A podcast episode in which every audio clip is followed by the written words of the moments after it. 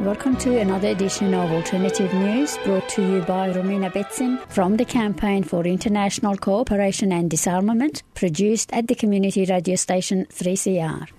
In today's program, we will hear Bevan Ramsden and Andrew Fullerton discussing the COVID 19 pandemic and how IPAN and the wider peace movement have responded to this crisis.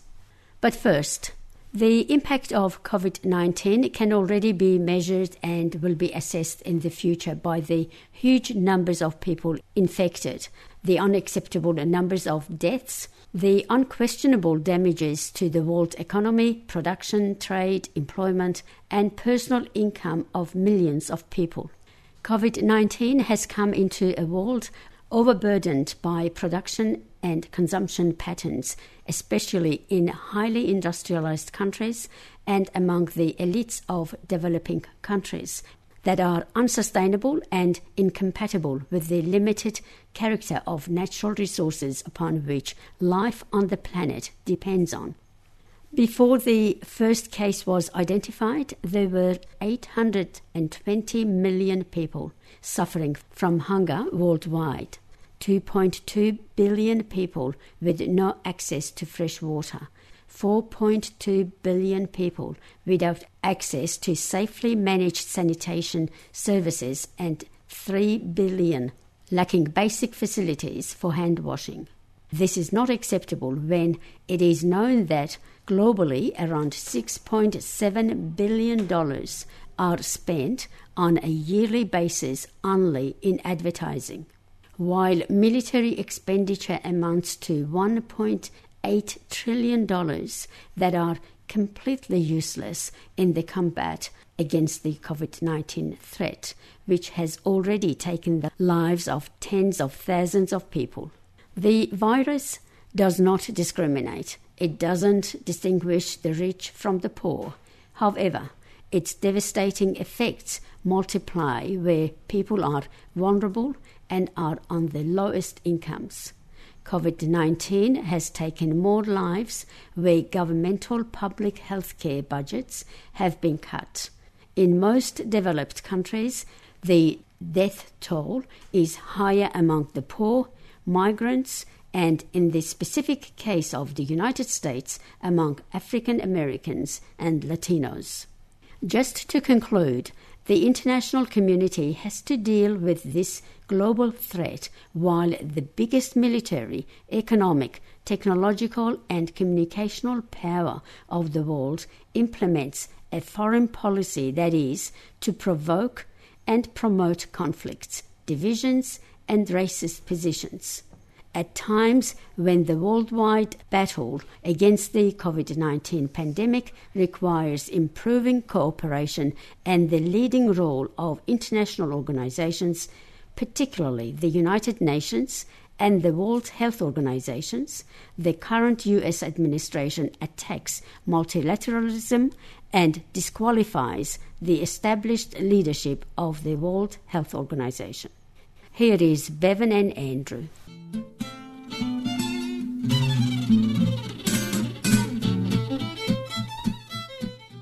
Welcome to this edition of Alternative News, produced by CICD, the Campaign for International Cooperation and Disarmament, and broadcast at 9:15 a.m. every Sunday morning on Melbourne's community radio station 3CR. My name's Andrew, and I have with me Bevan Ramsden from IPAN, the Independent and Peaceful Australia Network. Today we'll discuss the COVID 19 pandemic and how IPAN and the wider peace movement have responded to this dire emergency. Bevan, IPAN recently voiced its concern regarding the planned arrival into Darwin this month of the next rotation of US Marines. IPAN pointed out that if this went ahead, it would directly contravene the government's policy of closing our borders to guard against the coronavirus. What exactly did IPAN say? The IPAN committee noted that because the United States is rapidly becoming a major hotspot for COVID 19, the annual US Marine deployment into Darwin could bring the virus with it. IPAN further noted that although the Australian government had ruled that no foreigners be allowed into Australia, it had not specifically included the US Marines in this prohibition, and felt that in order to protect the residents of Darwin, the government should totally rule out US Marines arriving at this time.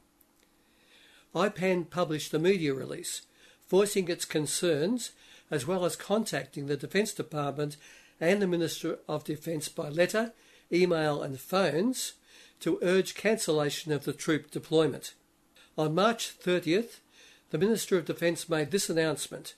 After careful deliberation, the government has decided not to proceed with the 220 Marine, Marine Rotational Force to Darwin at this time, given ongoing restrictions associated with COVID 19. IPAN feels that its campaigning may have had a hand in bringing about this very necessary and sensible decision, and reaffirms that when the pandemic is over, it will continue to campaign for the removal of US troops from Darwin and termination of the force posture agreement with the United States, which underpins this deployment. Apart from the US Marines in Darwin, are there any other US military personnel whom IPAN feels should not enter Australia? Indeed, there are. IPAN is also campaigning to have the Australian government specifically ruled out entry to Australia of US personnel destined for Pine Gap, the US satellite spy base near Alice Springs, and the US airmen operating from the RAAF Tindal Air Base near Katherine in the Northern Territory. United Nations Secretary General Antonio Guterres made an appeal on March 24th for those nations engaged in warfare to call a ceasefire in order to allow concentration on defeating the global COVID 19 pandemic. Speaking about this threat to our health, he said, That is why today I am calling for an immediate global ceasefire in all corners of the world. How has IPAN responded to this appeal? This appeal by Secretary General Guterres represents a precious opportunity for global peace to be achieved, even if only for a short time, and it has received a positive response. Russia has agreed to carry out this ceasefire and the parties to the war in Cameroon have also responded positively, as has Pope Francis.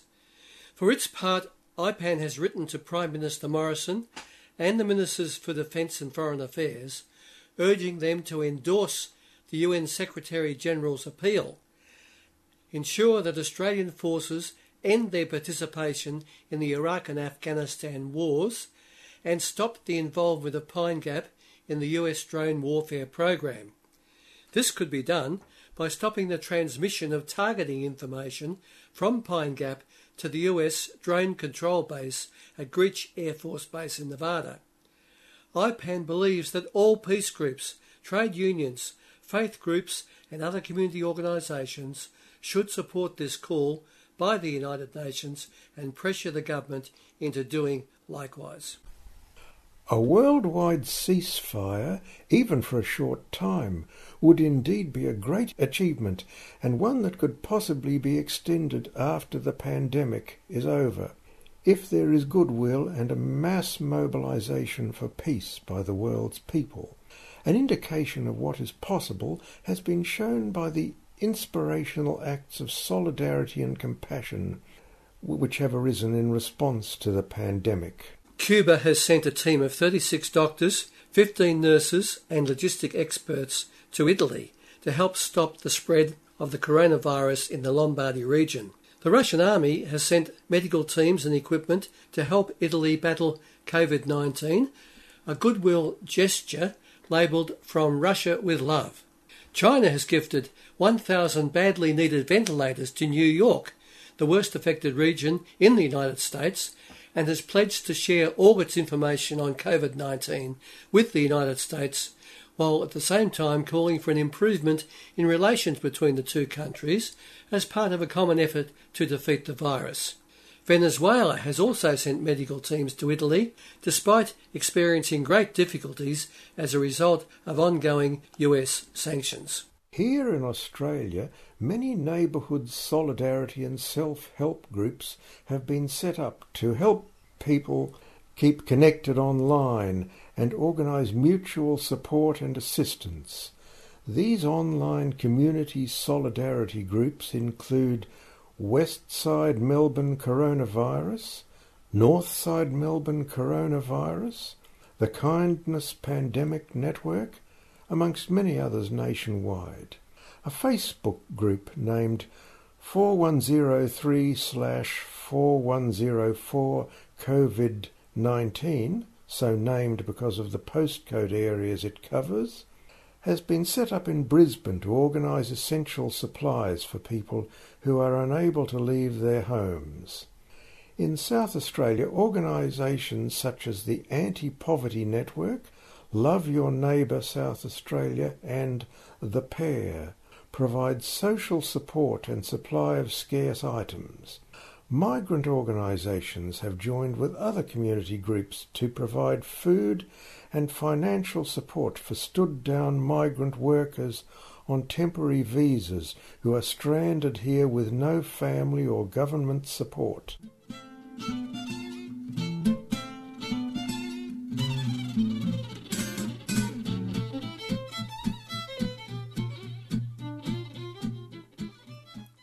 On Wednesday, the 1st of April, the United Nations Secretary General Antonio Guterres, referring to the global fight against the coronavirus, said sanctions imposed on countries should be waived to ensure access to food, essential supplies, and access to COVID 19 tests and medical support. This is the time for solidarity, not exclusion. Taking this lead from the United Nations Secretary General, IPAN has written to the Minister for Foreign Affairs saying, as part of the fight against the coronavirus, economic sanctions imposed on Cuba, Venezuela, North Korea, and Iran should be lifted so that these countries can obtain the supplies necessary to defeat the virus and save their communities. I think it's vital that peace groups, faith organisations, trade unions, and community groups demand that the Australian government shows compassion, supports this call, and urges the US government to end its sanctions regime against Cuba, Venezuela, Iran, and North Korea. The International Peace Bureau, founded in 1891, is one of the world's longest established peace federations. Recently, the IPB made an appeal regarding military spending. What did the IPB say and how should organisations like IPAN respond? The IPB has called on world leaders to dramatically reduce military spending in favour of health care and all social and environmental needs. This is a call which IPAN and all peace and faith groups can unreservedly reservedly support. IPAN has been campaigning for some time to have the government cut military spending and divert the savings into areas of social need, and the COVID 19 crisis has made this more urgent than ever. IPAN believes that all peace activists, faith organisations, trade unions, and other people's organisations should get behind this appeal by the IPB. It's time the government cut the $250 billion currently earmarked to be squandered on military hardware such as submarines and the F 35, for example, and spend the money instead on defeating the coronavirus, upgrading our rundown and understaffed public hospitals, providing affordable housing, and rectifying the NBN mess, amongst many other pressing social needs. After all, this threat to our health is real, whereas the supposed military threat, which the $250 billion has been allocated to meet, is non existent and contrived to boost the super profits of the military industrial complex. Thanks, Bevan. That brings us to the end of today's CICD Alternative News on Melbourne's Community Radio 3CR. As always, CICD welcomes listeners' comments and suggestions, which can be sent to Peace Centre at cicd.org.au. Good morning and thanks for listening. You've been listening to a 3CR podcast produced in the studios of independent community radio station 3CR in Melbourne, Australia. For more information, go to allthews.3cr.org.au.